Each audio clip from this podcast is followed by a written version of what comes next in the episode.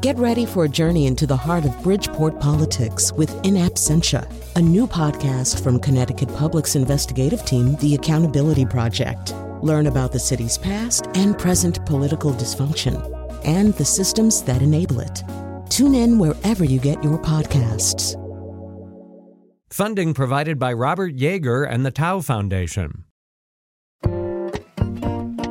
I'm Charlie Nardozzi, and this is the Connecticut Garden Journal. The holidays are still upon us, and you might be thinking of a nice garden gift to give someone when you get together. Instead of the traditional cut flowers, though, consider a moth orchid. Moth orchids, or Phalaenopsis, are one of the easiest orchids to grow indoors.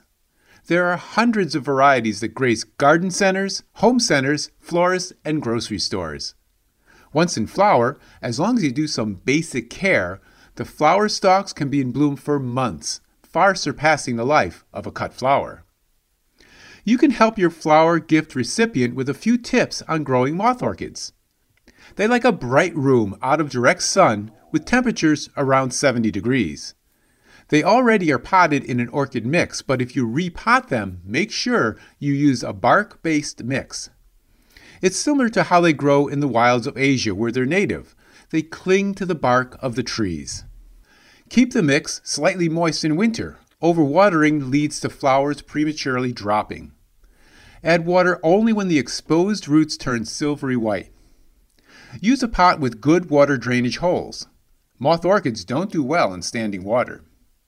Fertilize with a weak solution of liquid fertilizer once a month in winter and once a week in spring and summer.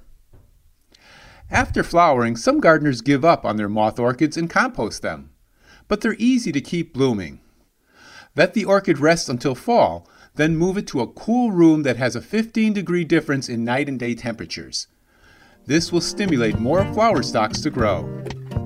Next week on the Connecticut Garden Journal, I'll be talking about new veggie varieties. Until then, I'll be seeing you in the garden.